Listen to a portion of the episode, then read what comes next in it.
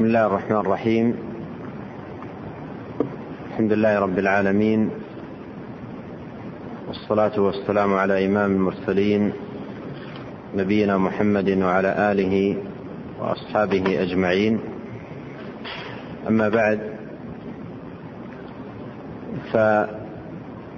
فبدأنا بالأمس بالقواعد المتعلقة بصفات الله تبارك وتعالى وشرعنا في القاعدة الأولى في بيان أن صفات الله تبارك وتعالى كلها صفات كمال لا نقص فيها بوجه من الوجوه. وقد ذكر الشيخ رحمه الله الدليل السمعي والعقلي ودلالة الفطرة على هذه القاعدة العظيمة والأصل المتين. ثم تبعا لهذه القاعدة أخذ الشيخ رحمه الله يبين تنزه الله تبارك وتعالى عن صفات النقص وأيضا ما يتعلق بالصفات المحتملة للنقص والكمال. نعم. بسم الله الرحمن الرحيم. الحمد لله رب العالمين. والصلاة والسلام على نبينا محمد وعلى آله وصحبه أجمعين. قال الشيخ العلامة محمد بن صالح العثيمين رحمه الله تعالى. وإذا كانت الصفة نقصا لا كمال فيها فهي ممتنعة في حق الله تعالى كالموت والجهل والنسيان والعجز والعمى والصمم ونحوها لقوله تعالى وتوكل على الحي الذي لا يموت وقوله عن موسى في كتاب لا يضل ربي ولا ينسى وقوله وما كان الله ليعزه من شيء في السماوات ولا في الأرض إنه كان عليما قديرا وقوله أم يحسبون أنا لا نسمع سرهم ونجواهم بلى ورسلنا لديهم يكتبون وقال النبي صلى الله عليه وسلم في الدجال انه اعور وان ربكم ليس باعور وقال أيها الناس اربعوا على أنفسكم فإنكم لا تدعون اصم ولا غائبا. وقد عاقب الله تعالى. الواصفين له بالنقص كما في قوله تعالى وقالت اليهود يد الله مغلولة غلت أيديهم ولعنوا بما قالوا بل يداه مبسوطتان ينفق كيف يشاء وقوله لقد سمع الله قول الذين قالوا إن الله فقير ونحن أغنياء سنكتب ما قالوا وقتلهم الأنبياء بغير حق ونقول ذوقوا عذاب الحريق ونزه نفسه عما يصفونه به من النقائص فقال سبحانه سبحان ربك رب العزة عما يصفون وسلام على المرسلين والحمد لله رب العالمين قال تعالى ما اتخذ الله من ولد وما كان معه من اله اذا لذهب كل اله بما خلق ولعلى بعضهم على بعض سبحان الله عما يصفون نعم هذا بيان من الشيخ رحمه الله لما يتعلق بتنزه الله تبارك وتعالى عن صفات النقص وأن صفاته جل وعلا ليس فيها شيء من صفات النقص بل هو عز وجل متنزه عن النقائص والعيوب. فهو عز وجل السبوح القدوس المنزه عن النقائص والعيوب وعما لا يليق بجلاله وكماله وعظمته سبحانه وتعالى. فالنقص في في الصفات في حقه جل وعلا ممتنع وليس في الصفات المضافة إليه ما هو صفة نقص؟ بل هو جل وعلا متنزه عن النقائص. وهو جل وعلا الكامل في ذاته. وصفاته تبع لذاته. فكلها كاملة بكمال الموصوف جل وعلا. فالنقص في حقه ممتنع. وهو جل وعلا متنزه عن كل نقص وعيب. قال رحمه الله وإذا كانت الصفة نقصا لا كمال فيها فهي ممتنعة في حق الله. إذا كانت نقصا لا كمال فيها فهي ممتنعة في حق الله. قوله نقصا لا كمال فيها هذا فيه أن الصفات على أقسام. قسم كمال لا نقص فيه. وهذا عرفنا أن صفات الله تبارك وتعالى شأنها كذلك. صفات كمال لا نقص فيها بوجه من الوجوه. وعرفنا أن من قواعد الصفات أن صفات الله تبارك وتعالى كلها صفات كمال لا نقص فيها بوجه من الوجوه.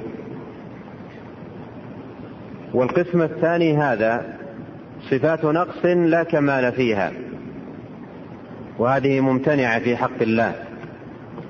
ولا يضاف إلى الله تبارك وتعالى شيء منها. وقد أورد المصنف رحمه الله جملة من الآيات في بيان وعيد الله تبارك وتعالى وتهديده لمن أضاف إليه شيء لمن أضاف إليه شيئا من صفات النقص. كما حصل من اليهود الذين وصفوا وصفوه باللغوب وهو التعب ووصفوه بالعجز ووصفوا يده تعالى وتنزه بأنها مغلولة. فإلى غير ذلك فالله جل وعلا توعد من وصف الله من وصف من وصفه بصفات نقص بأشد الوعيد. والقسم الثالث الصفات المحتملة تحتمل نقصا وكمالا أي تحتمل كمالا من وجه ونقصا من وجه آخر. وسيأتي كلام المصنف رحمه الله على هذا النوع من الصفات. إذا كانت الصفة نقصا لا كمال فيها فهي ممتنعة في حقه تعالى. ذكر أمثلة على ذلك. قال كالموت والجهل والنسيان والعجز والعمى والصمم ونحوها أي أن هذه أمثلة. هذه أمثلة. وكل ما كان من هذا القبيل أي صفة نقص لا كمال فيها فهو في حق الله تبارك وتعالى ممتنع ولا يجوز إضافته إليه تبارك وتعالى بأي حال من الأحوال. وذكر الأدلة على تنزيه الله جل وعلا عن هذه الصفات التي هي صفات نقص. قال وقوله لقوله تعالى وتوكل على الحي الذي لا يموت وهذا فيه تنزيه سبحانه وتعالى عن الموت والموت نقص. الموت صفة نقص ودليل ضعف وعجز. وقصور والله تبارك وتعالى منزه عن ذلك. قال وتوكل على الحي الذي لا يموت. وقوله عن موسى عليه السلام في كتاب علمها عند ربي في كتاب لا يضل ربي ولا ينسى. وهذا فيه نفي الجهل والنسيان. عن الله تبارك وتعالى وأن علمه تبارك وتعالى محيط وشامل ولا يعتريه ضلال أو نسيان أو ذهول أو نحو ذلك مما يعتري علم البشر الناقص الضعيف. لا يضل ربي ولا ينسى. نفى عن نفسه تبارك وتعالى النسيان. والنسيان هنا الذي نزه الرب تبارك وتعالى نفسه عنه هو الذهول عن الشيء لضعف العلم وقصوره فيذهل. كما يحصل للناس في نسيانهم لكثير من الأمور وكثير من الأشياء لقصورهم. وقصور عقولهم ومداركهم وأفهامهم. فالله جل وعلا منزه عن ذلك. كما في هذه الآية ونظائرها لا يضل رب لا يضل ربي ولا ينسى. وما كان ربك نسيا. فالله جل وعلا منزه عن ذلك. وللنسيان معنى آخر وهو الترك. ترك الشيء عن عمد وقصد على وجه العقوبة بالمقابلة. وهذا أضافه تبارك وتعالى إلى نفسه في آيات. فذوقوا بما نسيتم لقاء يومكم هذا إنا نسيناكم. نسوا الله فنسيهم. فأضافه إلى نفسه. أضافه إلى نفسه.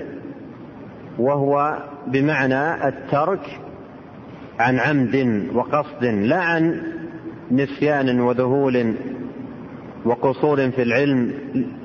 وإنما عن قصد وعمد مجازاة بالمثل أو على وجه المقابلة. نسوا الله فنسيهم.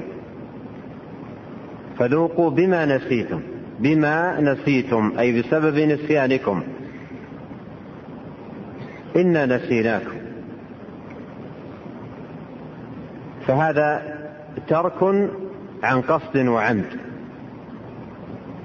وفي هذا المقام مقام كمال ومدح. ويدخل في النوع الثالث الذي سيأتي معنا لأن أنواع الصفات من حيث هي ثلاثة. كمال لا نقص فيه نقص لا كمال فيه صفات محتملة. أي أنها في من وجه تكون كمالا ومن وجه تكون ليست بكمال فيضاف إلى الله تبارك وتعالى منها الكمال. فالنسيان في مثل قوله نسوا الله فنسيهم هذا إذا كان على وجه المجازات للمستحق فهذا كمال. ولو كان مع كل أحد من يستحق ومن لا يستحق لا يكون كمالا ولا يضاف إلى الله عز وجل النسيان الذي بمعنى الترك لا يضاف إلى الله مطلقا أي على وجه الإطلاق وإنما يضاف مقيدا كما جاء بمن يستحقه كالمكر والكيد والاستهزاء وغيرها مما سيأتي معنا. قال وقوله وما كان الله ليعجزه من شيء في السماوات ولا في الأرض. إنه كان عليما قديرا. نفى عن نفسه عز وجل العجز. نفى عن نفسه العجز. والعجز صفة نقص. والله تبارك وتعالى متصف بالكمال.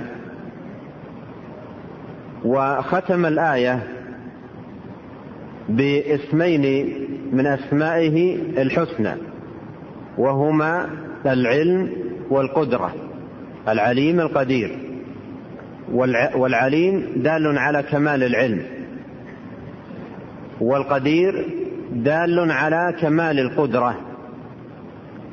فمن كان كاملا في علمه كاملا في قدرته لا يكون في في, في, في صفاته أو من صفاته العجز. لا يكون من صفاته العجز. لأن العجز يكون عن قصور العلم وضعف القدرة. والله جل وعلا منزه عن ذلك. وهذا وجه المناسبة لختم الآية بهذين الاسمين. وما كان الله ليعجزه من شيء في السماوات ولا في الأرض إنه كان عليما قديرا. ما كان الله ليعجزه من شيء أي لكمال علمه وكمال قدرته. لعلمه الكامل وقدرته الكاملة لا يعجزه شيء. والعجز إنما يعتري من في علمه قصور وفي قدرته ضعف. أما الله جل وعلا فهو كامل في علمه كامل في قدرته فلا يعجزه سبحانه وتعالى شيء. وسيأتي معنا قاعدة من القواعد المهمة في الصفات أن ما ينفع عن الله تبارك وتعالى من النقائص ليس النفي فيه صرفا أي محضا وإنما هو نفي متضمن لثبوت كمال ضد المنفي. فهنا نفى عن نفسه العجز. نفى عن نفسه العجز. ونفي العجز عنه عز وجل دليل كمال علمه وكمال قدرته. فالنفي هنا ليس صرفا وإنما دال على ثبوت كمال الضد. دال على ثبوت كمال الضد. ونفي العجز هنا دليل على كمال العلم وكمال القدرة. قال وقوله أم يحسبون أنا لا نسمع سرهم ونجواهم بلى ورسلنا لديهم يكتبون. الشاهد من الآية قوله لا نسمع. أم يحسبون أن لا نسمع. وهذا فيه تقرير كمال سمعه جل وعلا وأن من ظن في في الله جل وعلا أنه لا يسمع سر الإنسان ونجواه فقد ظن بربه ظن السوء. والله عز وجل متنزه عن ذلك بل إن سمعه وسع الأصوات كلها. ولو قام ولو قام الخلق من أولهم إلى آخرهم على صعيد واحد وسألوه جل وعلا كل يسأل حاجته وكل يتكلم بلغته وتكلموا في لحظة واحدة وفي آن واحد لسمع جل وعز أصواتهم كلها مع اختلاف اللغات وتباين الحاجات واختلاف المطالب وتفاوت الأصوات لسمعهم أجمعين دون أن يختلط عليه صوت بصوت أو حاجة بحاجة أو لغة بلغة. ودلائل ذلك كثيرة منها ما ثبت في الصحيح صحيح مسلم من حديث أبي ذر الطويل وفيه يقول الله تبارك وتعالى يا عبادي لو أن أولكم وآخركم وإنسكم وجنكم قاموا في صعيد واحد فسألوني فأعطيت كل واحد منكم مسألته ما نقص ذلك من ملكي شيئا إلا كما ينقص المخيط إذا غمس في البحر. فهو جل وعلا سمعه وسع الأصوات. ومن ظن فيه عز وجل أنه لا يسمع السر أو النجوى فقد ظن فيه تبارك وتعالى ظن السوء. وهو منزه عن هذا عن هذا الظن. ومنزه عن هذا القول. ولهذا أنكر ذلك. على من ظنه برب العالمين. قال أم يحسبون أن لا نسمع سرهم ونجواهم بلى. أي نسمع. نسمع السر والنجوى ولا تخفى عليه تبارك وتعالى خافية. بلى ورسلنا لديهم يكتبون. إضافة إلى أنه تبارك وتعالى يسمع سرهم ونجواهم فان فان فإن ذلك أيضا كله مكتوب. رسلنا لديهم يكتبون أي يكتبون كل ما يقولونه ويتلفظون به ما يلفظ من قول إلا لديه رقيب عتيد. قال وقال النبي صلى الله عليه وسلم في الدجال إنه أعور وإن ربكم ليس بأعور. إن إنه أعور أي الدجال وإن ربكم ليس بأعور. الشاهد من الحديث قوله وإن ربكم ليس بأعور. نفى عن الرب العظيم والخالق الجليل جل وعز العور. إن ربكم ليس بأعور. والشيخ رحمه الله أورد هذا الحديث دليلا لنفي العمى لأن الصفات المنفية التي عددها وأخذ يذكر آه، أدلتها منها العمى صفة العمى. فإذا كان منزها عن عن عن العور عز وجل فهو منزه عن عن العمى. والعور والعمى كلاهما نقص. والله والله عز وجل صفاته كلها صفات كمال لا نقص فيها بوجه ولا بوجه من الوجوه. فهنا نزه نفسه نزه النبي صلى الله عليه وسلم ربه عن عن العور. قال إن إنه أعور أي الدجال وإن ربكم ليس بأعور. والحديث فيه, فيه فائدة عظيمة جدا فيما يتعلق بدلالة صفات الكمال على الخضوع والذل للمتصف بها ودلالة صفات النقص والعجز والضعف على أن من اتصف بها ليس مستحقا للذل والخضوع والعبادة.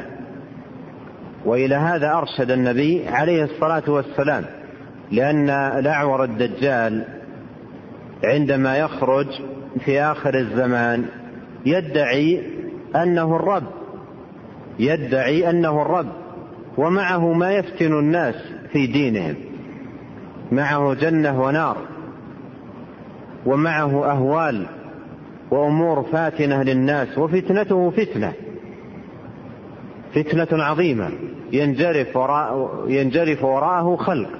ويفتتن به عدد عظيم من الناس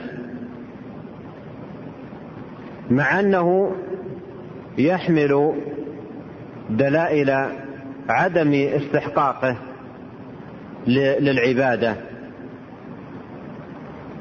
وعدم استحقاقه لأن يذل له ويخضع. يحمل هذا في وجهه وفي مرآه. لأنه لأن إحدى عينيه طافية أعور. إحدى عينيه طافية يراه الناس طافي إحدى العينين. وهذا نقص.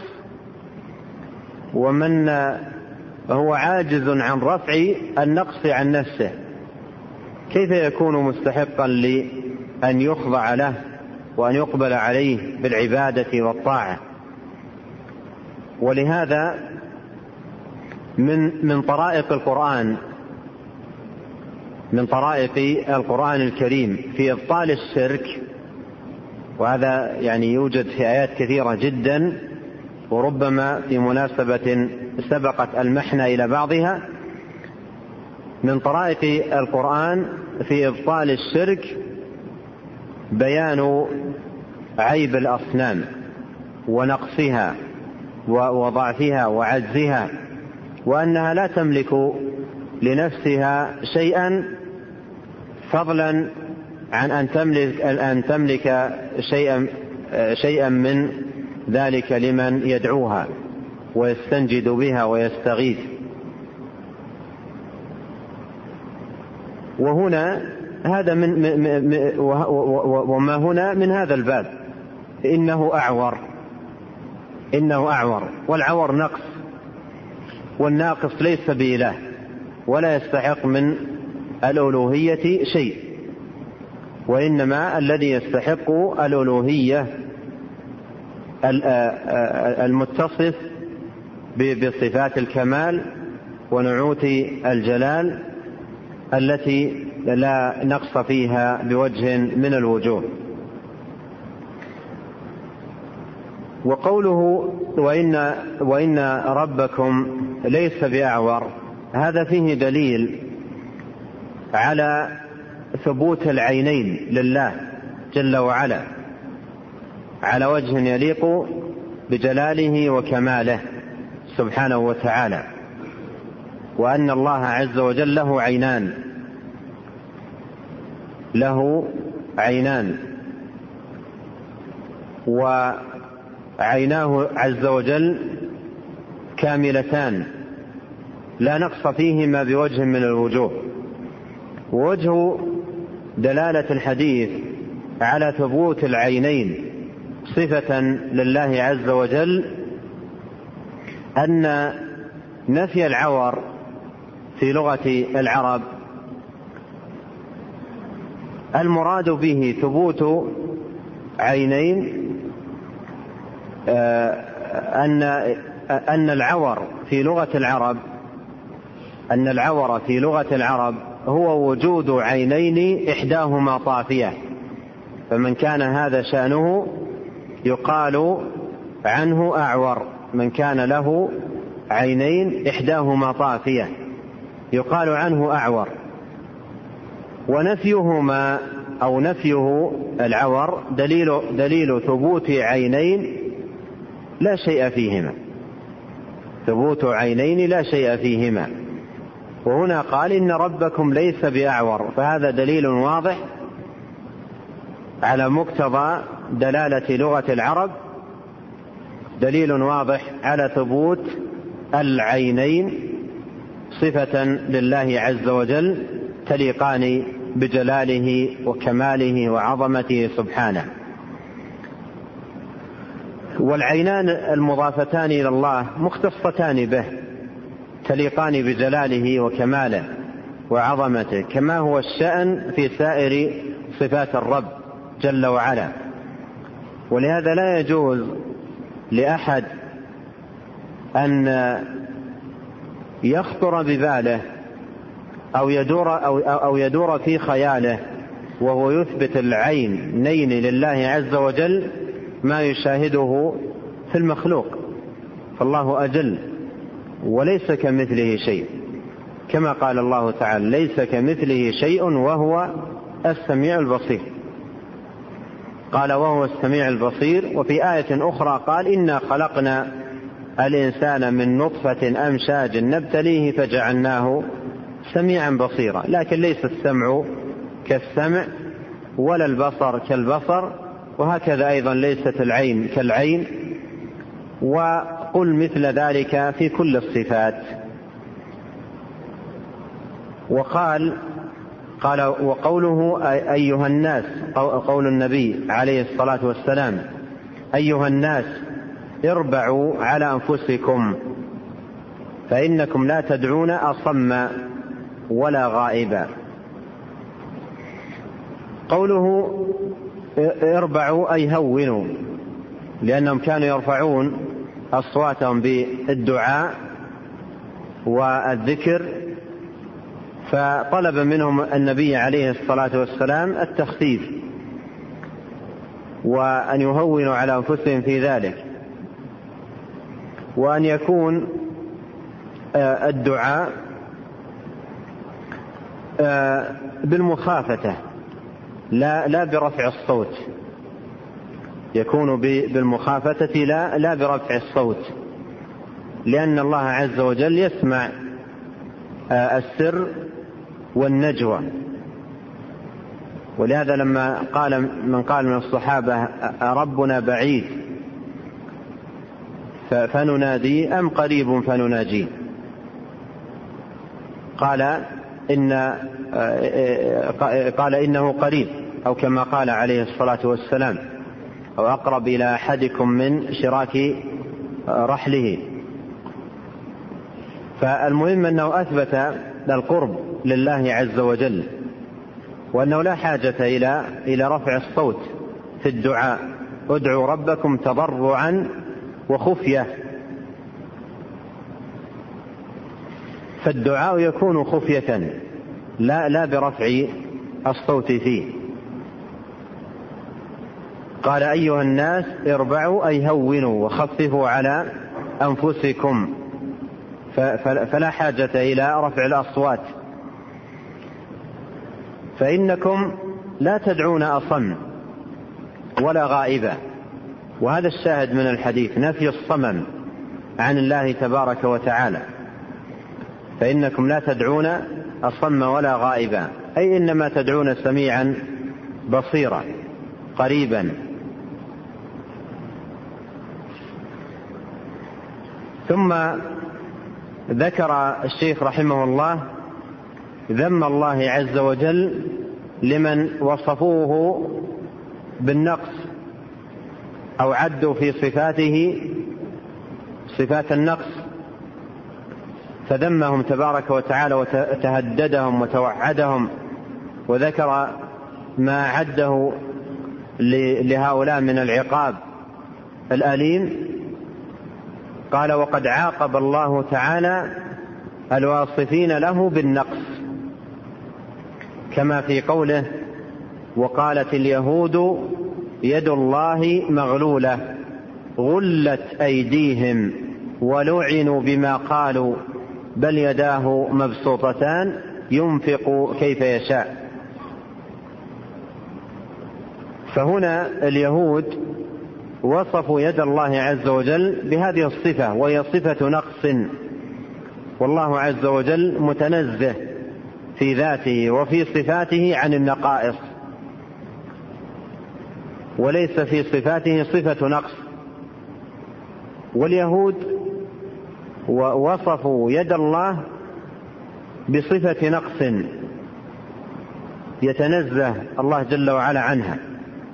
وصفوا يده بصفة نقص قالوا يد الله مغلولة. قالوا يد الله مغلولة. أثبتوا له يدا. أثبتوا له يدا. ولكن ولكنهم وصفوها بصفة النقص وهو الغل. والغل بمعنى الشح. وعدم الإنفاق والتقتير وعدم البذل وعدم السخاء فوصفوا يد الله تبارك وتعالى بهذه الصفة التي هي صفة نقص. ويمين الله ملأى لا يغيضها نفقة سحاء الليل والنهار كما أخبر بذلك الرسول الكريم عليه الصلاة والسلام. والله جل وعلا رد على هؤلاء. رد على هؤلاء وصفهم ليد الله بالنقص. قال غلت أيديهم. غلت أيديهم. ولهذا لا يعرف في الناس كلهم. لا يعرف في الناس كلهم. وهذا أمر معلوم. ونص عليه الكثير من المؤرخين. لا يعرف في الناس كلهم على مدى التاريخ وتطاول القرون وتباين الأزمنة لا يعرف أشد بخلا ولا أعظم شحا ولا يعني أعظم تقتيرا من اليهود. في الناس كلهم فهم أشد الناس بخلا. ويضرب بهم المثل بالبخل والتقتير. وليس تقتيره على غيره وإنما حتى على نفسه وعلى من يعول. فهم أشد الناس تقتيرا وهذا قول الله تعالى غلت أيديهم. هذا قول الله تعالى غلت أيديهم. وهذه عقوبة من الله تبارك وتعالى لهم جزاء جزاء وفاقا جزاء وصفهم للرب العظيم. والمنفق الكريم. واسع المن جزيل العطاء عظيم الفضل عز وجل ووصفوه بأن يده مغلولة. وغل اليد إنما هو صفتهم. إنما هو صفتهم. ونعتهم وسجيتهم. وهذا أمر معلوم عنهم. قال غلت أيديهم. ولعنوا بما قالوا. ولعنوا بما قالوا. وهنا تنبه إلى أمر يتعلق بالصفات. وهو أن وصف الله بالنقص أن وصف الله بالنقص وبما لا يليق بجلاله وكماله وعظمته سبحانه وتعالى موجب لسخط الله ولعنته. أرأيت أن هؤلاء لما قالوا في شأن يده جل وعز أنها مغلولة لعنهم الله بذلك. قال غلت أيديهم ولعنوا بما قالوا. وهذا فيه دليل على أن وصف الله بالنقص وبما لا يليق بجلاله وكماله وعظمته موجب لسخط الله. وغضبه ولعنته سبحانه. ولعنوا بما قالوا بل يداه مبسوطتان. ينفق كيف يشاء. ينفق كيف يشاء. فأثبت لنفسه اليدين.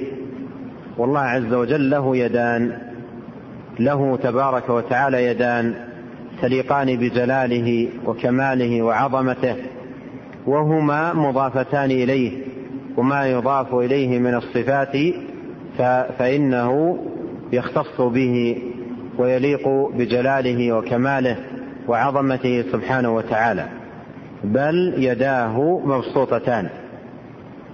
والآية صريحة في أن في, في أن الله جل وعلا له يدان.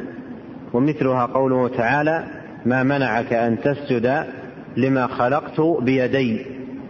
فهما يدان اثنتان تليقان بجلال الرب الكريم وعظمته سبحانه وتعالى. قال وقو نعم وقوله لقد سمع الله قول الذين قالوا إن الله فقير ونحن أغنياء. سنكتب ما قالوا وقتلهم الأنبياء بغير حق ونقول ذوقوا عذاب الحريق. وهذا من من هذا القبيل. وصف هؤلاء الرب جل وعلا بالنقص وهو الفقر. والفقر صفة نقص. والله جل وعلا يقول يا أيها الناس أنتم الفقراء. يا أيها الناس أنتم الفقراء إلى الله. والله هو الغني الحميد. الغنى وصف لازم للرب العظيم وهو غني من كل وجه. والفقر وصف لازم للمخلوق الضعيف وهو ملازم له من كل وجه. والله عز وجل غني. غني آه، عن خلقه. وخلقه فقراء إليه لا غنى لهم عنه طرفة عين. هو الغني وهم الفقراء. وهؤلاء الأمة الغضبية الملعونة أمة اليهود قالوا في حق الرب العظيم والخالق الجليل عز وجل إنه فقير. قالوا إن الله فقير. ونحن أغنياء. فجعلوا صفة النقص لرب للرب وصفه وصفة الكمال لهم. فاختاروا لأنفسهم الصفة الكاملة واختاروا اختاروا للرب الصفة الناقصة صفة النقص. قالوا إن الله فقير ونحن أغنياء. والله عز وجل تهددهم على ذلك وأعد لهم عقابه الأليم. قال سنكتب ما قالوا. يعني هذا الذي هذا الذي قالوه في حق الرب لا يذهب أدراج الرياح ولا ينتهي أمره بقولهم له وإنما هو مكتوب وسيرونه يوم القيامة مكتوبا وسيعاقبهم الله جل وعلا عليه العقاب الأليم. قال سنكتب ما قالوا. ثم ذكر أنواعا أخرى من جرائمهم وفظائع أعمالهم. قال وقتلهم الأنبياء بغير حق ونقول ذوقوا عذاب الحريق. ونقول ذوقوا عذاب الحريق. وكذلك من هذا القبيل ما ذكره الله تبارك وتعالى في قوله ولقد خلقنا السماوات والأرض وما بينهما في ستة أيام وما مسنا من لغوب. أي من تعب وهذا ذكره الله تبارك وتعالى ردا على اليهود الذين قالوا إن الله تعالى الله عما يقولون وسبحان الله عما يصفون. قالوا إن الله تعالى لما خلق السماوات والأرض تعب تعب من من خلقهما. وقالوا أقبحهم الله إنه من شدة تعبه استلقى على قفاه. تعالى الله عما يقولون. وسبحان الله عما يصفون فرد الله عليهم. قال ولقد خلقنا السماوات والأرض وما بينهما في ستة أيام وما مسنا من لغوب. أي ما مسنا من تعب. الشاهد أن صفات النقص أن الله عز وجل منزه عن عن صفات النقص. ومن وصفه بها تهدده الله وتوعده وأعد له عقابه الأليم وطرده من رحمته ولعنه وأحل عليه سخطه وعقابه. وهذا فيه دلالة على أن الانحراف في الاعتقاد أشد خطرا وأعظم ضررا على صاحبه من الخطأ في العبادة. ومن يرى الآيات التي رتب عليها العقوبات على مثل هذا الانحراف يدرك ذلك. ثم قال الشيخ رحمه الله ونزه نفسه عما يصفونه به من النقائص. ونزه نفسه عما يصفونه به من النقائص. فقال سبحانه سبحان ربك رب العزة عما يصفون وسلام على المرسلين والحمد لله رب العالمين. وهذه الآية الكريمة أصل عظيم وأساس متين في باب الأسماء والصفات. قد بدأ سبحانه وتعالى بالتنزيه لأن تسبيح الله معناه تنزيه الله. وأسبح الله أي أنزه الله. والتسبيح تنزيه. ومن أسمائه تبارك وتعالى السبوح والقدوس والسلام. وهذه الأسماء أسماء تنزيه لله تبارك وتعالى. عن عن النقائص والعيوب وعما لا يليق بجلاله وكماله. وعن أن يماثله أحد من خلقه في شيء من صفاته أو أن يماثل هو أحدا من خلقه في شيء من صفاتهم. فكل ذلك الله منزه عنه يسبح ويقدس وينزه عن ذلك. التسبيح هو التنزيه. التنزيه. والتنزيه هو آه، آه، نفي النقائص عن الله تبارك وتعالى. نفي النقائص عن الله تبارك وتعالى. نفي أن يلحق شيئا من صفاته شيء من النقص. فهو منزه عن عن النقائص والعيوب. وأيضا هو منزه تبارك وتعالى عن المماثلة. عن مماثلة خلقه له وعن مماثلته هو لخلقه. كما قال بعض السلف لا يشبه لا يشبه احدا من خلقه ولا يشبهه أحد من خلقه. كما قال الله تعالى ليس كمثله شيء وهو السميع البصير. ليس كمثله شيء وهو السميع البصير. وكما قال الله تعالى هل تعلم له سميا وعلى هذا فالتنزيه نوعان. تنزيه لله تبارك وتعالى عن النقائص والعيوب. مثل تنزيه تنزيهه عن اللغوب وعن وصف يده بالغل وعن الفقر وعن غير ذلك وعن أيضا ما ذكره المصنف الموت والجهل والنسيان والعجز والعمى والصمم تنزيهه تبارك وتعالى عن عن عن النقائص والعيوب. فالله عز وجل ينزه عن ذلك ويسبح ويقدس ولا ولا يضاف إليه شيء منها.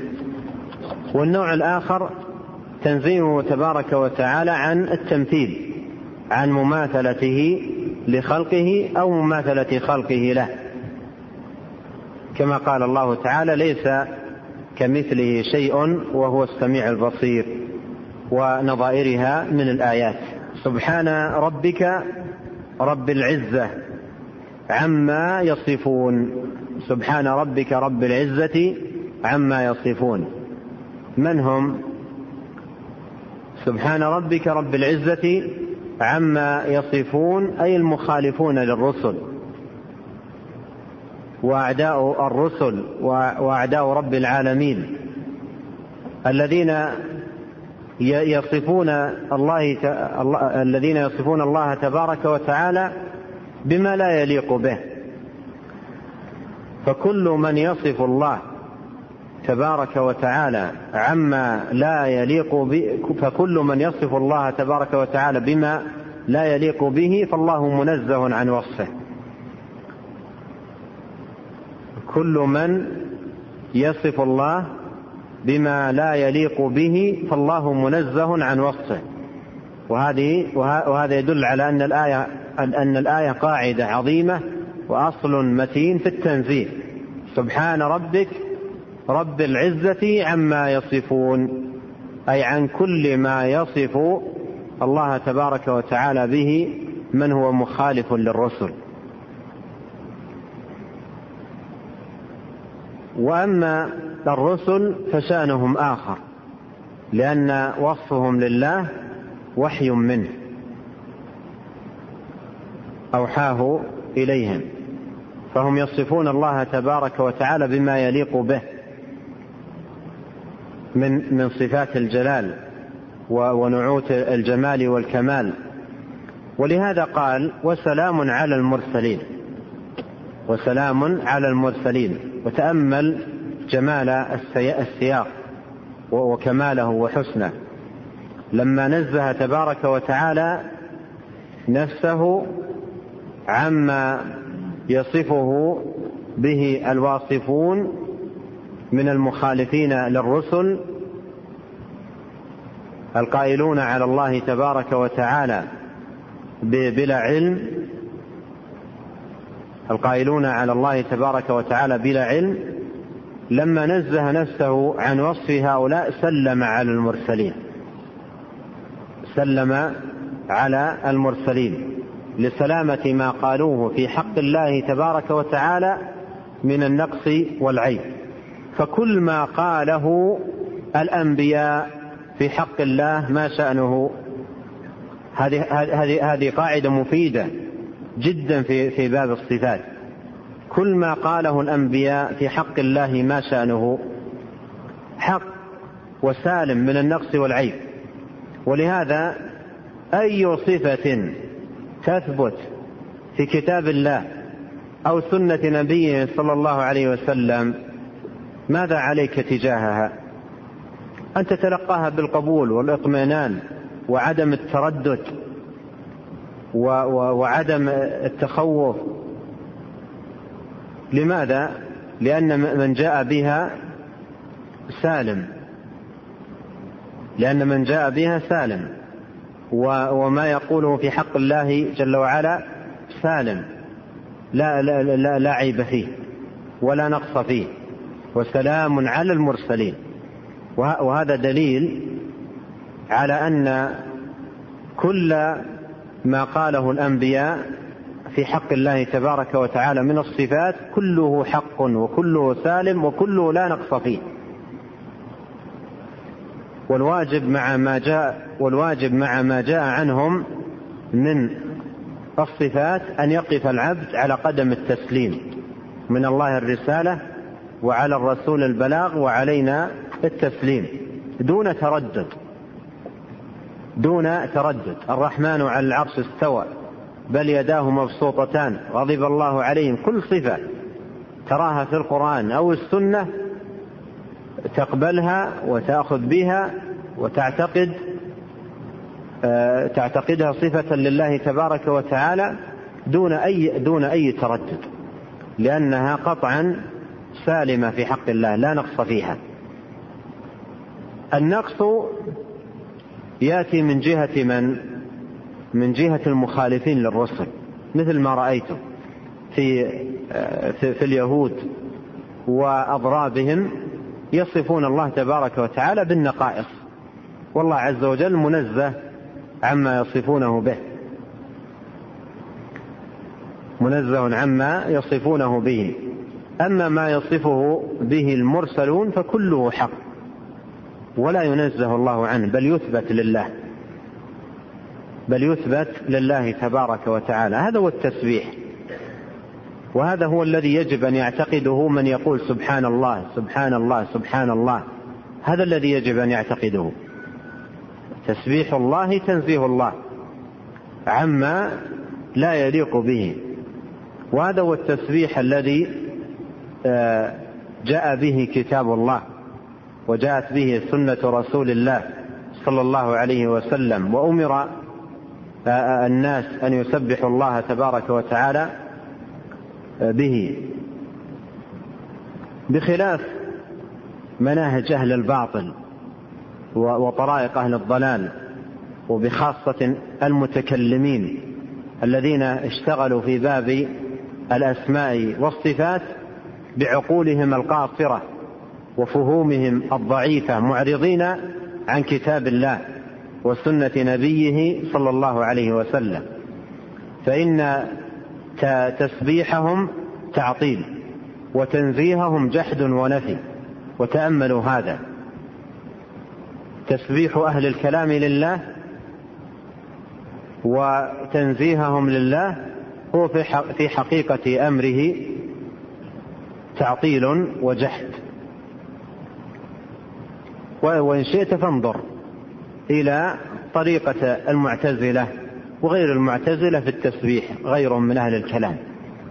ما نوع تسبيح المعتزلة لله جل وعلا؟ حتى إن بعضهم كان يقول في تسبيحه لله تبارك وتعالى سبحان المنزه عن الصفات. هكذا يقولون. سبحان المنزه عن الصفات لأن عقيدتهم جحد الصفات وعدم إثباتها وعدم الإيمان بها. ولهذا قال أهل العلم انظر إلى تسبيح المعتزلة كيف أداهم إلى التعطيل. نحن أمرنا أن نسبح الله عما لا يليق به من النقائص. وعن مماثلة الخلق. أما هم فسبحوا الله عن ماذا؟ عن صفات الكمال. يسبحونه عن أن تثبت له اليد وأن يثبت له السمع وأن يثبت له البصر وأن تثبت له سائر صفاته. فهل هذا تسبيح أو جحد؟ هل هذا تنزيه أو نفي؟ وأين هذا من التسبيح؟ ولهذا آه كل وصف لله تبارك وتعالى بغير نهج المرسلين وبغير طريقتهم هو باطل و آه، والله منزه عنه. والله منزه عنه. سبحان ربك رب العزة عما يصفون وسلام على المرسلين. أعيد باختصار آه، آه، وجه تسليم الله على المرسلين عقب عقب تنزيهه لنفسه عما وصفه به المخالفون للمرسلين. ووجه ذلك كما سبق أن ما وصف به المرسلون ربهم سالم لا نقص فيه ولهذا سلم عليهم عقب تنزيهه سبحانه وتعالى لنفسه عما قاله المخالفون للرسل لسلامة ما قالوه أي المرسلون في حق الله تبارك وتعالى من النقص والعيب.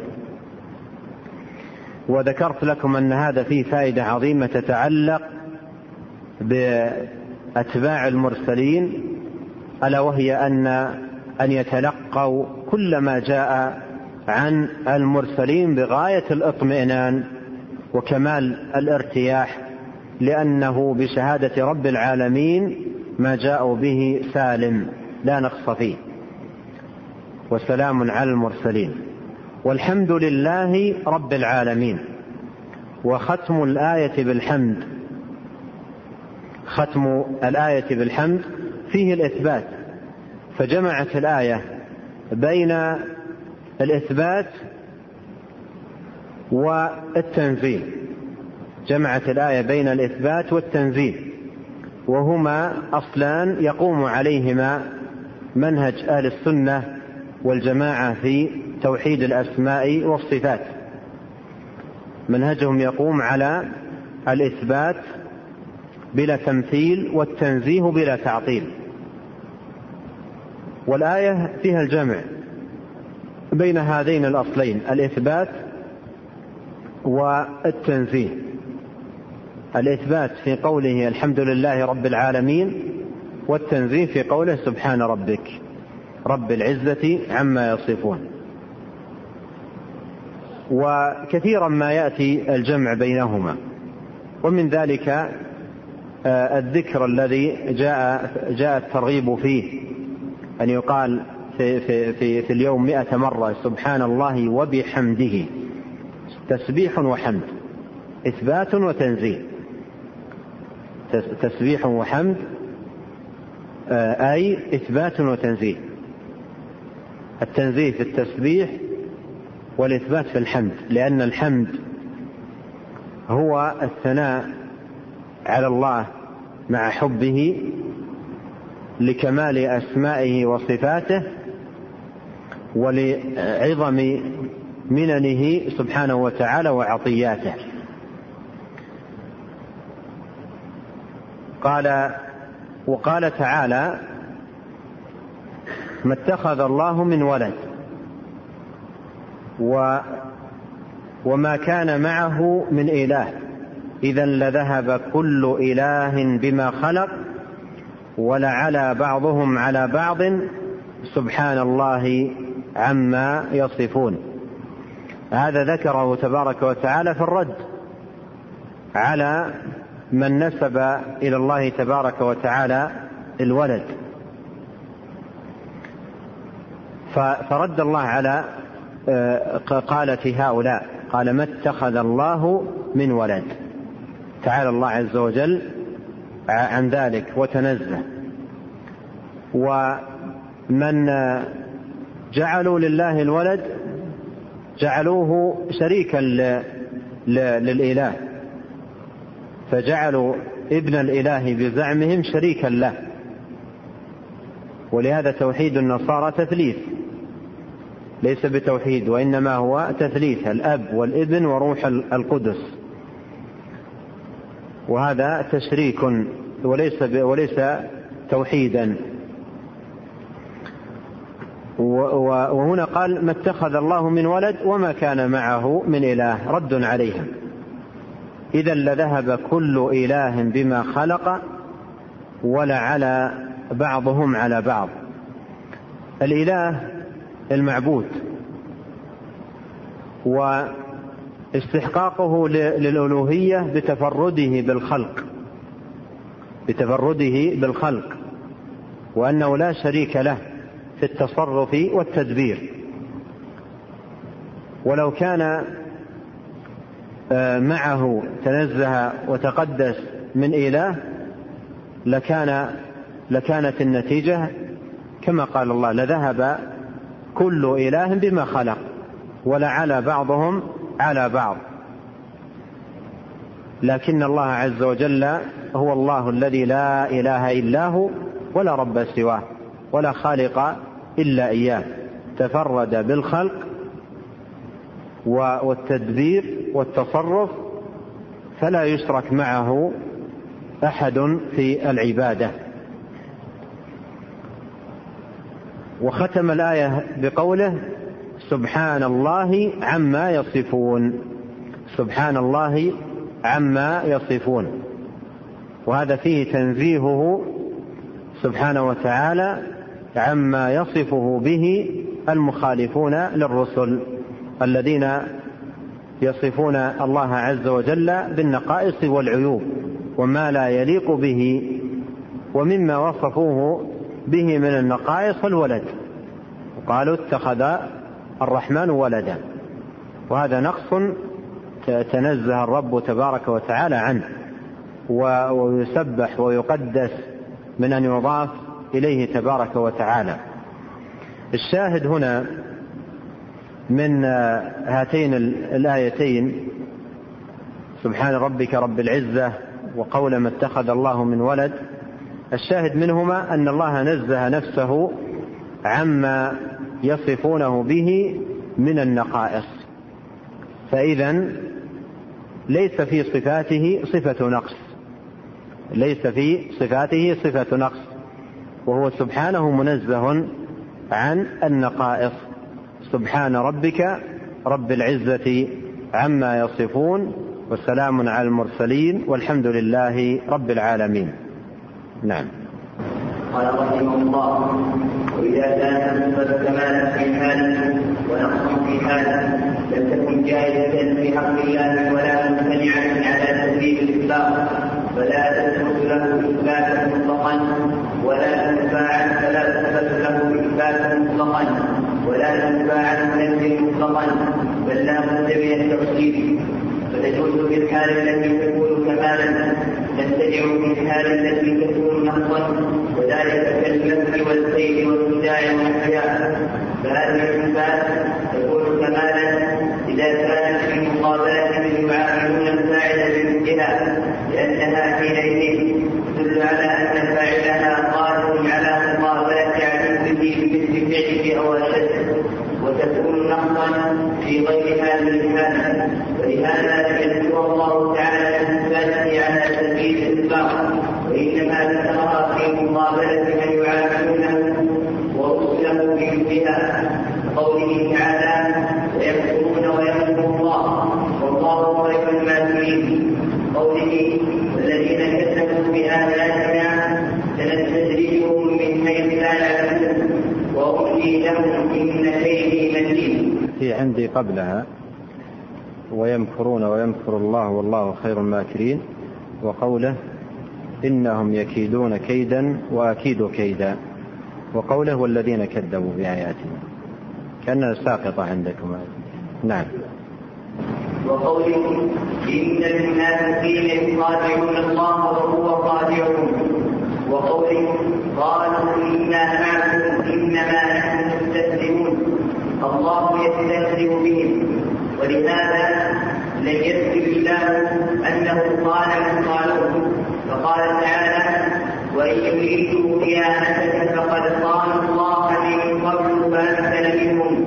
والله عليم حكيم. فقال فامثل منهم ولم يقل فقالهم لأن الخيانة خدعه في مقام الإيمان وهي صفة ذنب مطلقة عرف أن قول بعض العوام قال الله من يكون منكر فاحش يجب النهي عنه. ثم ذكر الشيخ رحمة الله عليه النوع الثالث من الصفات وهو الصفة أو الصفات التي تكون كمالا في حال ونقصا في حال.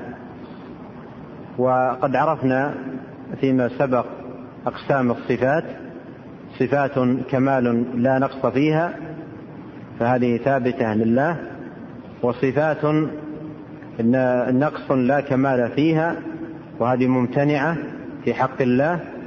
والنوع الثالث الذي هو هذا آه، هي كمال في حال ونقص ونقص في حال.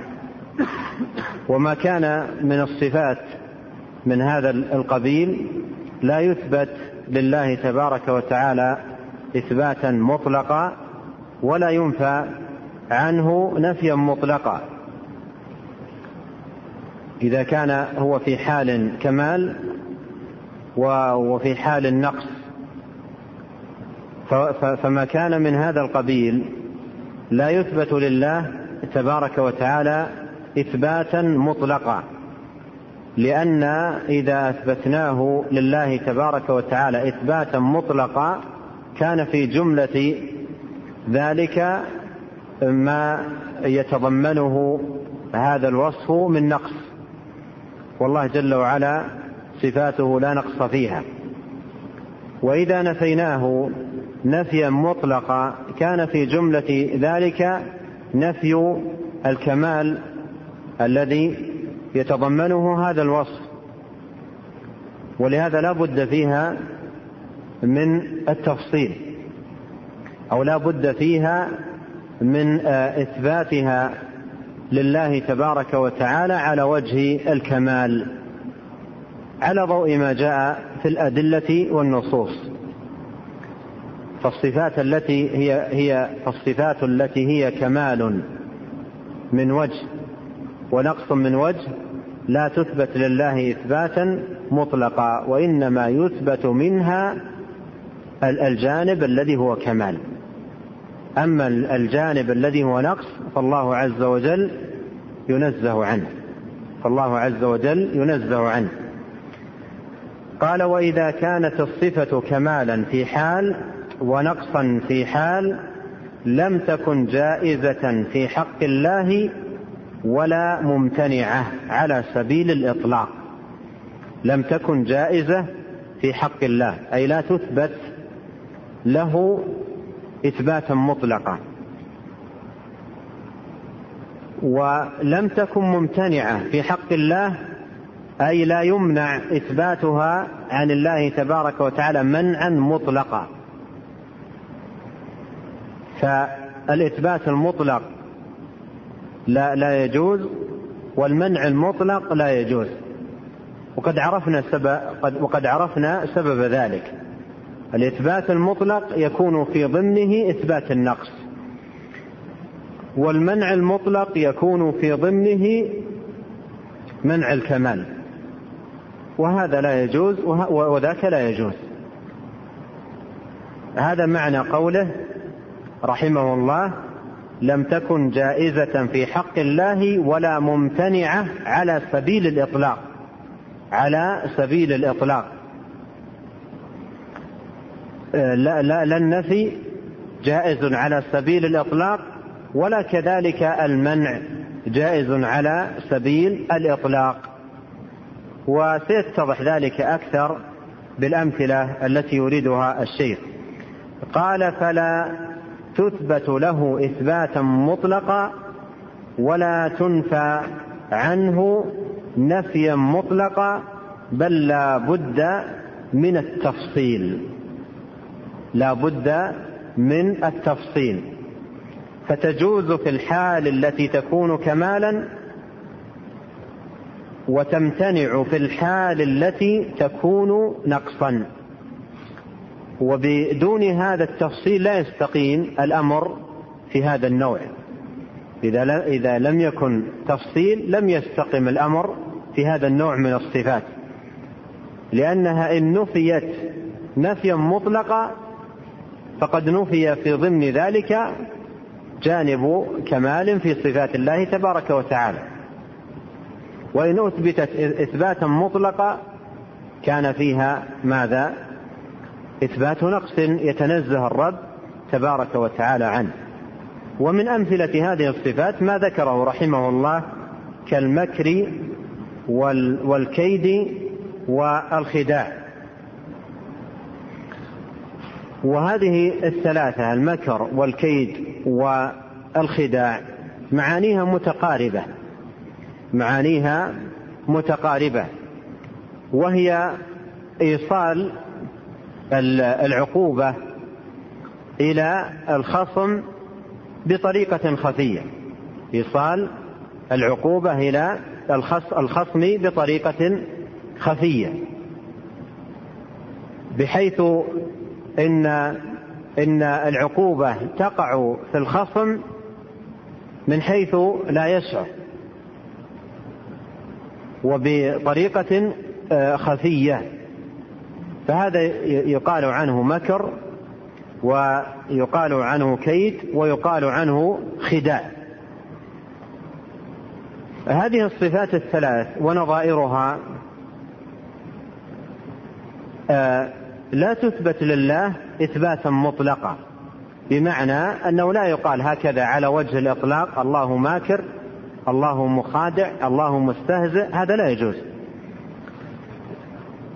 لا يجوز أن تثبت لله تبارك إثباتا مطلقا بأن يقال الله ماكر أو الله مستهزئ أو الله مخادع. هذا لا يجوز. لا يجوز آه، إثباتها لله تبارك وتعالى على وجه الإطلاق. لما؟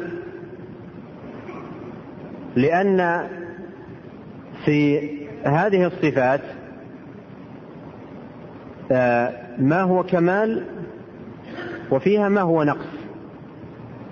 فيها ما هو كمال وفيه ما هو نقص. فإذا أثبتت لله إثباتا مطلقا تضمن ذلك إثبات النقص. والله عز وجل منزه عن ذلك. ولهذا لا تثبت له إثباتا مطلقا. أيضا في الوقت نفسه لا تنفى عنه مطلقا. فلا يقال هكذا على وجه الإطلاق ليس من صفات الله المكر وليس من صفاته المخادعة وليس من صفاته الكيد. هذا النفي المطلق أيضا لا يجوز. لماذا؟ لأن هذا النفي المطلق يتضمن نفي كمال في في هذه الصفات الله جل وعلا متصف به. وإذا لا بد من التفصيل كما قال الشيخ لا بد من التفصيل. وبالتفصيل آه، يتحقق يحق الحق ويبطل الباطل وتستبين السبيل. كثيرا ما كان يقول شيخ الإسلام ابن تيمية رحمه الله بالتفصيل يستبين السبيل. الأمور التي لا بد فيها من تفصيل يفصل القول فيها. ولا يلقى الكلام فيها على على عواهنه وإنما يفصل. فإذا كانت إذا كانت ألفاظا تحتمل حقا وباطل فالحق يثبت والباطل ينفى.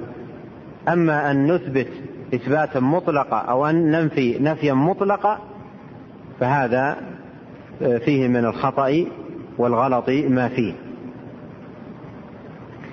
قال كالمكر والكيد والخداع ونحوها.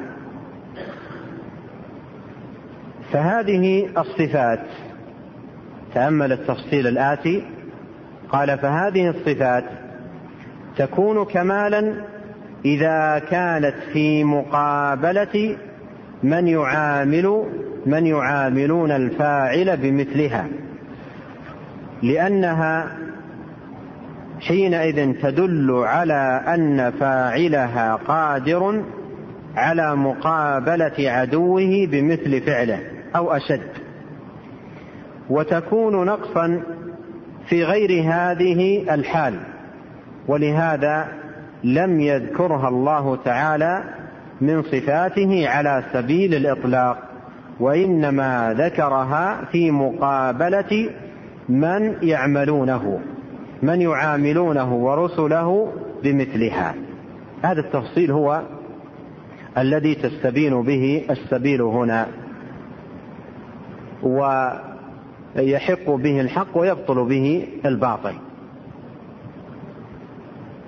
فهي لا تثبت الإثبات المطلق ولا تنفى النفي المطلق. وإنما تثبت لله على يثبت لله منها آه، الكمال والنقص الذي تدل عليه الله منزه عنه. ولاحظ هنا المكر والكيد والاستهزاء والمخادعة ونظائرها. هذه الصفات إذا كانت في حق من يستحق مخادعة المخادع والمكر بالماكر والكيد للكائد والاستهزاء بالمستهزئ ونحو ذلك. ما نوع الصفة؟ إذا كانت على هذا الوجه ما نوعها؟ إذا كانت في حق من هو مستحق. مستهزئ ماكر مخادع ما نوعها؟ كمال. إذا كانت في حق من يستحق فهي كمال. أما إذا كانت في حق كل أحد و أو في حق من لا يستحق فما نوعها؟ لو كان مكر بكل أحد وكيد لكل أحد وسخرية من كل أحد واستهزاء بكل أحد هذا نقص ليس بكمال. ولهذا لا تثبت إثباتا مطلقا. لأن إذا أثبتت إثباتا مطلقا كانت على هذا الوجه الذي هو نقص. ولا تنفى نفيا مطلقا لأن في النفي المطلق نفي هذا الكمال الذي هو آه، آه، آه، مجيئها على وجه المقابلة. ولهذا لم تأتي هذه الصفات في القرآن الكريم مطلقة وإنما جاءت مقيدة. لم تأتي مطلقة وإنما جاءت مقيدة. والقاعدة عند السلف رحمهم الله في الصفات إمرارها كما جاءت. كما قالوا أمروها كما جاءت بلا كيف. فما جاء منها مطلقا أثبت مطلقا كما جاء. وما جاء منها مقيدا ماذا؟ أثبت مقيدا كما جاء. فلا يثبت من النص المقيد الذي جاء بوصف الله تبارك وتعالى بوصف مقيد لا يثبت منه الوصف المطلق لأن هذا لا يكون فيه إمرار للنص كما جاء. ولنأخذ على ذلك أمثلة مما ذكره رحمه الله. قوله تعالى ويمكرون ويمكر الله والله خير الماكرين. يمكرون ويمكر الله. المكر الذي أثبته تبارك وتعالى لنفسه مطلق في الآية أو مقيد. مقيد. يمكرون ويمكر الله. يمكر الله. ليس بكل أحد وإنما بهؤلاء الماكرين. فهو جاء مقيدا. وهكذا في الآية الأخرى إنهم يكيدون كيدا وأكيد كيدا. مقيد. كذلك في قوله سنستدرجهم من حيث لا يعلمون أي هؤلاء الذين يكذبون بآيات الله والذين يكذبون بآياتنا سنستدرجهم من حيث لا يعلمون.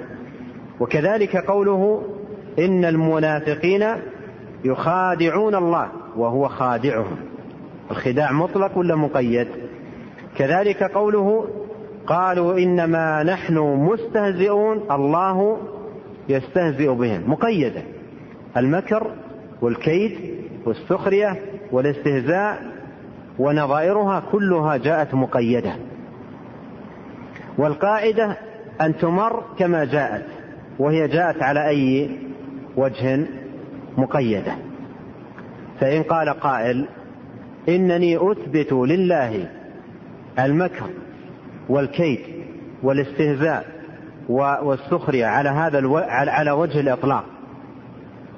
فأقول آه، إن من صفاته الماكر والكائد والمستهزئ والساخر بدليل قوله تعالى ويذكر لنا هذه الآيات نقول له أبعدت عن الصواب وأبعدت عن عن هدي كتاب الله تبارك وتعالى لأن القرآن لم يأتي فيه وصف الرب تبارك وتعالى بهذا الإطلاق الذي ذكرت.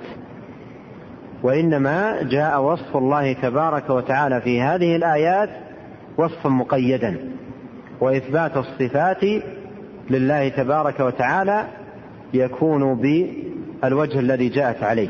إن جاءت مطلقة آه، أثبتناها مطلقة وإن جاءت مقيدة أثبتناها مقيدة على القاعدة أمروها كما جاءت. أمروها كما جاءت. إن جاءت مطلقة أثبتناها مطلقة. وإن جاءت مقيدة أثبتناها مقيدة. لأن نهج أهل السنة في الصفات عدم مجاوزة الكتاب والسنة. عدم مجاوزة الكتاب والسنة. كما قال إمام أهل السنة أحمد بن حنبل رحمه الله ونصف الله بما وصف به نفسه وبما وصفه به رسوله صلى الله عليه وسلم لا نتجاوز القرآن والحديث. وهذه آه، الحالة التي نتكلم عنها الآن من يثبت من هذه الآيات وصفا مطلق لله ما شأنه؟ هل وقف عند الآيات أو تجاوز؟ ماذا؟ تجاوز لأن الآيات مقيدة وهو وصف مطلق هذا تجاوز ليس آه، هو فيه على ضياء الآيات ولا على ما دلت عليه. عرفنا بهذا التفصيل الذي ذكر الشيخ رحمه الله النهج في الصفات التي من هذا القبيل التي هي نقص من وجه وكمال من وجه والموقف الحق الذي ينبغي أن يصار إليه في مثل هذه الصفات. ثم نبه الشيخ رحمه الله استنادا على هذه القاعدة وبناء على هذا التأصيل نبه تنبيها مفيدا للغاية على خطأ في شائع عند بعض العوام في بعض الجهات. قال ولهذا لم يذكر الله أنه خان من خانوه. على وجه إيش؟ المقابلة. لم يذكر الله تبارك وتعالى خان من خانوه أي على وجه المقابلة لخيانتهم. مثل ما استهزأ بالمستهزئين وسخر وسخر بالساخرين ومكر بالماكرين وكاد للكائدين. لم يذكر أنه خان من خانوه. لم يذكر أنه خان من خانوه. لماذا؟ لأن الخيانة نقص مطلق. لأن الخيانة نقص مطلق في كل أحوالها نقص. لا ليس ليس فيها كمال. الخيانة نقص. بخلاف الكيد والمكر والاستهزاء والسخرية ونظائرها فهذه في حال كمال وفي حال النقص. أما الخيانة فهي نقص مطلقا. والخيانة تلتحق بالقسم الإيش؟ الثاني. تلتحق بالقسم الثاني. الذي الذي هو صفات صفات نقص لا كمال فيها بوجه من الوجوه. صفات نقص لا كمال فيها بوجه من الوجوه. ولهذا لم يثبتها تبارك وتعالى لنفسه على وجه المقابلة. لما؟ أجيبوا. لما لم يثبتها الله لنفسه على وجه المقابلة؟ لأنها صفة نقص لا كمال فيها. لأنها صفة نقص لا كمال فيها. وانظر الآية التي آه، أخذ منها الشيخ رحمه الله آه، الاستدلال على ذلك وهذا من حسن آه، استنباطه ودقيق علمه وجميل تنبيهه رحمة الله عليه. قال وإن نعم. فقال تعالى وإن يريدوا خيانتك فقد خانوا الله من قبل فماذا؟ فأمكن منهم. خانوا الله من قبل فأمكن منهم. هنا ما قال فخانهم. مثل ما قال في الكيد والاستهزاء والسخرية والمكر. ما قال فخانهم. هنا قال استهزئوا بهم. سخر الله منهم. وأكيدوا كيدا ومكرنا مكرا على وجه المقابلة. هنا ما ذكر ذلك على وجه المقابلة. خانوا الله من قبل فأمكن منهم ولم يقل فخانهم. لما لم يقل فخانهم؟ لأن الخيانة ماذا؟ نقص مطلقا. أما تلك الصفات فهي ليست نقصا مطلقا. الكيد والاستهزاء والمكر ليست نقصا مطلقا. بل هي في حال كمال وفي نقص كمال وقد أثبت لنفسه سبحانه وتعالى منها الكمال. قال فأمكن منهم والله عليم حكيم والله عليم حكيم. فقال فأمكن منهم ولم يقل فخانهم. لما؟ قال لأن الخيانة خدعة في مقام الائتمان. خدعة أي خديعة في مقام الائتمان وهي صفة ذم مطلقة.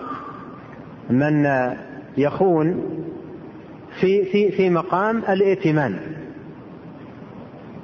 فمن يخون في في مقام الائتمان يكون أعطى الأمان أو ائتمن ثم يخون. ولهذا جاء في في الحديث عن النبي صلى الله عليه وسلم آه لا أتذكر حقيقة نصه لكن من آه ها؟ لا لا. من آه يمكن إذا أعطيتكم بعض لفظة تذكرونني باقيه من قتل من قتل في آخره قال وإن كان المقتول كافرا. من قتل يعني لعل إن شاء الله أحضره لكم غدا. فمن قتل يعني من ائتمنه أو كذا أو من أعطى أمانا فقتله فالمقتول في النار ولو كان المقتول كافرا. لأن لأن لأن هذه خيانة خيانة. والخيانة مذمومة مطلقا. الخيانة مذمومة مطلقا. ليس ليس فيها كمال في أي أحوالها. قال لأن الخيانة خدعة في مقام الائتمان وهي صفة ذم مطلقا وبذا عرف أن قول بعض العوام خان الله من يخون منكر. فاحش يجب النهي عنه. يعني هذه هذه ترد في لسان بعض العوام في بعض الجهات إذا خان أحد يقولون خانه الله أو خان الله من يخون هذا باطل. ومثل أيضا لو يقول قائل في في حق من يغش غشك الله. أو نحو هذا كله باطل. لأن ما يذم من الصفات مطلقا ماذا؟ لا لا يضاف إلى الله سبحانه وتعالى ولو على وجه المقابلة. هذا والله أعلم وصلى الله وسلم على نبينا محمد. إخوان للمسابقة أنا حقيقة حريص جدا عليها لأن فيها فائدة كبيرة للجميع. فأنا أحب أؤكد أني أرغب المشاركة تكون من الجميع كل على قدر استطاعته وأنت المستفيد. بعض الإخوة قالوا إلى يوم الأحد ما يكفي الوقت لو مددته إلى الثلاثاء. فترون مناسب التمديد ولا نخليها الجمعة؟ نمدد ولا ننقص أو نبقيه؟ الثلاثاء مناسب. إذا آخر موعد لتسليم البحث يوم الثلاثاء. لكن مع التمديد فيه إضافة. في إضافة مع التمديد. ألا وهي أن كل اسم من الأسماء عندما تذكره تبين نوعه هل هو من اللازم؟ هل يدل على وصف لازم أو متعدي؟ مثلا تقول الغفور المغفرة يغفر. الرحيم الرحمة يرحم. الحي الحياة. الأول الأولية. ففي بعض الصفات بعض الأسماء يثبت منها ثلاثة. الاسم والصفة والحكم. وبعضها يثبت منه, منه شيئان الاسم والصفة. فمع التمديد يكون هذه الزيادة. بدون التمديد بدون الزيادة. إذا يوم الثلاثاء بالزيادة. ها؟ لا لا ليس هذا. إن شاء الله آتي به في الدرس. أيه. أيضا ليس هذا. غدا في درس. غدا لا الجمعة ما في درس.